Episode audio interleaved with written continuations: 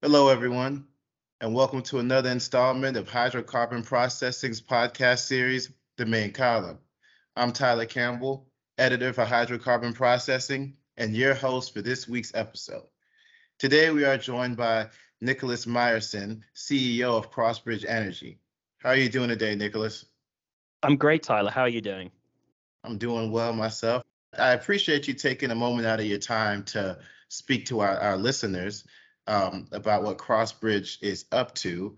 Uh, so, uh, how about we go ahead and get started? Fantastic. No, and thanks so much for having me on the podcast today, and very much look forward to the conversation. Me as well. So, um, so Crossbridge w- was founded in 2021. Why start an energy company in 2021? Tyler, that's a great question. I think many people asked me that when uh, when we when we formed Crossbridge. I think the the genesis of why we started the company was really in relation to solving a problem. And that problem was around what can refineries do to be part of the energy transition? And we felt during the course of COVID that there was a very unique opportunity to look at acquiring traditional mineral hydrocarbon refineries and over a course of time make them a part of the energy transition. And that was the thesis we had. Um, and that is truly why we we founded the company when we did. Um, and and we felt that we could we could provide a partial solution to what seemed to be that ever growing uh, problem.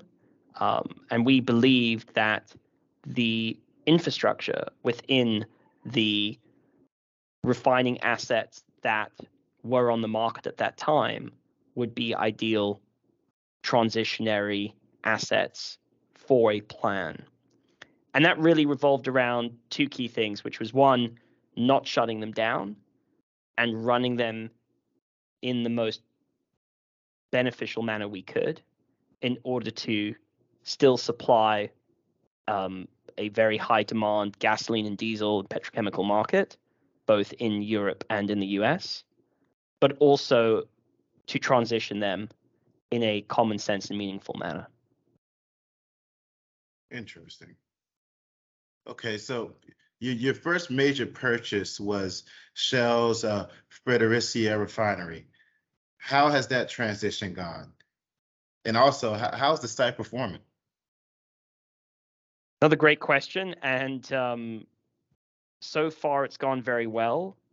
We purchased um, the Fredericia refinery from Shell back um, about 18 months ago. Um, we have gone through our first turnaround successfully at the refinery, which has gone well.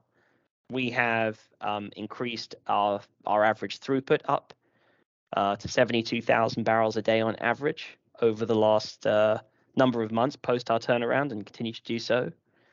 And most important of all, um, we've run the asset safely, soundly, um, to what we believe are best practices. We've also um, very much pursued a cultural transition at the refinery. Um, now that it's a more merchant style refinery and more of a culture of running a business and a culture of developing out a sustainable energy transition at the asset. And I think I think you know we we couldn't have hoped for a better reception from all the staff. And we've also, you know, interacted with the Danish government tremendously well. We, um, for example, we uh, we were visited by Mette Frederiksen, who's the Prime Minister of Denmark, last year, which is the first time a Prime Minister of Denmark has visited a refinery. Um, so overall, I think we're thrilled, and um, and uh, we're we're very glad with the purchase. So you, you had some some large press announcement at the refinery on renewables conversion. Can you tell us a little bit more about your decarbonization strategy? Absolutely. Um, we saw Fredericia as a unique asset to create a decarbonization pathway. Um, we did this first of all by progressing a uh, a commissioning of a 20 megawatt green hydrogen electrolyzer on the site, which is about to start producing five to six tons a day of green hydrogen. That is fueled by wind and hydro uh, from the region. And we um, have also commissioned as well with our partner Everfuel another 300 megawatt electrolyzer program, which is going to be rolled out over the next two to four years. And um, as a result, um, we have placed ourselves in a very optimal position to to generate green hydrogen, which can be used in multiple different ways. We've also processed rapeseed oil um, through our hydrotreaters as a co-processed feedstock to generate renewable diesel and offset credits. We are currently processing pre-treated used cooking oil um, in our hydrotreater as well, um, in our diesel hydrotreater to generate another renewable diesel co-process component. And we're looking forward to also being able to process pre-treated chicken tallow next year as well, which we're which we're very excited about. We've also further optimized our biodiesel and ethanol blending basis in Denmark. Um, they have switched their regulation from a blending regulation into a a greenhouse gas um, emission system similar in its essence to the LCFS system that you see in California and in Oregon in the US. And that's really helped us um, optimize uh, what high GHG material we can bring into the market, uh, both on the biodiesel and also on the ethanol basis, which we've optimized.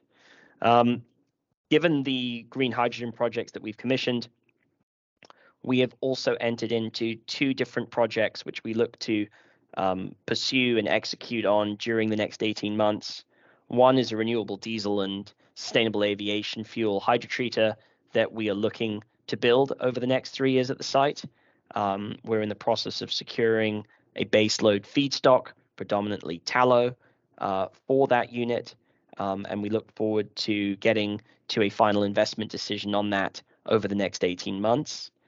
And in addition to that, we also have plans for a test methanol plant during 2023 and 2024, which would take our excess green hydrogen and be able to utilize our single stack CO2 column in order to provide a sequestration of some of our CO2 and producing methanol from it with the hydrogen. So we're very excited about those projects. Um, and I think we've come a very long way in the 18 months since we've owned the asset. Wow, that that's that's excellent. It sounds like you all have a um, very robust decarbonization strategy. Thanks, Tyler. We have a long way to go yet, um, and we, um, you know, we are very excited about all the different opportunities. I would also say that we, you know, we are focusing as well on ensuring that key risk factors that affect each of these different projects are catered for, especially when you're talking about renewable diesel and SAF. Feedstock securitization is one of those key aspects, but we really appreciate that. Thank you. Absolutely. So, what is Crossbridge's uh, five to ten year view on the hydrocarbon based energy industry, and the what's the anticipated transition towards renewables? Another great question, and I think that we're living in a world today which has two interesting paradigms. The first is we all we all believe that we need to transition our energy infrastructure to a cleaner future, to a decarbonization pathway, and we're definitely committed to doing that here at Crossbridge. I think the industry in general over the next five to ten years is going to have to adapt to that, and different companies are executing those strategies in multiple different ways. But at the same time, we also have the paradigm of energy security in the short term. We've seen with geopolitical events that have occurred over the last 12 months that the world still is in need of gasoline, diesel, and petrochemical products. And we have to find a hybrid mechanism, I believe, as an industry over the next five to 10 years to be able to cater for both of those worlds.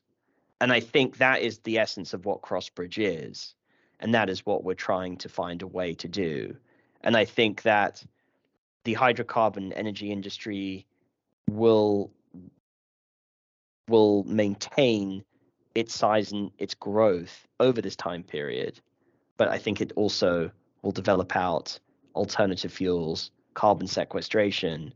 And I believe that the midstream refining sector is one of the best asset class sectors in order to be able to achieve that balance. That that makes sense. Makes sense. Uh, okay, so when you kind of answered a little bit of this in, in the um, in your previous answer, but uh, what makes Crossbridge different? Uh, what are its strengths? What makes us different? Um, I would say that we are a young, diverse team that thinks outside of the box. I believe we're contrarian nature and seeing how refining assets can be converted into renewable fuel and carbon sequestration assets rather than shutting them down. I think we're trying to look at things more holistically. Um, we're trying to transition these assets in a graceful and common sense approach. So we've seen in the market a lot of people doing certain things, i.e., shutting down refining assets or doing straight greenfield new build projects. And I think what makes us different is is we're trying to sit somewhere in the middle of running these assets, creating that energy security that is needed in the markets that we're in, combined with at the same time creating a common sense approach. So I think that that that is what I would signal our our our differences being. In terms of strengths, I think we're a solid operator. We have a safety first culture. Um, and that is absolutely paramount. I think it's really important for the sellers of the assets to know that they're selling their assets to us as a safe pair of hands for the future. And we're not looking to do radical movements at these assets on day one as we transition them, and also ensuring that we're keeping jobs and keeping all the employees at these assets there for the long term, whether or not that is processing mineral hydrocarbons or processing renewable diesels or doing carbon capture and sequestration. I think that is where our strengths are as well regarding the human resource aspects of these refineries and ensuring we keep the employment levels to where they've been. And I think, you know, last but not least, I think we have a, you know, a common sense approach to to the to the to the energy paradigm that we are facing today. And I believe that we we are also strong in being able to generate long and sustainable returns to our shareholders and our employees. Um, and I think we truly are providing a solution to the problem of what what is the world going to do with these assets in a low carbon future. So, I guess let me. Do you have any closing thoughts that you would like to tell our listeners? Um, other than that, I'd like to thank you, Tyler, for the time that you've taken today and it's been great to be on the podcast with you. Um, I would say to your listeners that uh, we look forward to acquiring more refineries, both in the North Northern American continent as well as in the European continent, which is our mandate. Um, and we're here to operate these assets and transition them um, into the future. And um, look forward to being back on the podcast with you all soon. Thank you for your time. Absolutely. And uh, yeah, thank you for taking time out of your day to speak to us and our listeners and give us a better understanding of what exactly Crossbridge's uh, plans are for the future. Uh, and yes, you're welcome back anytime.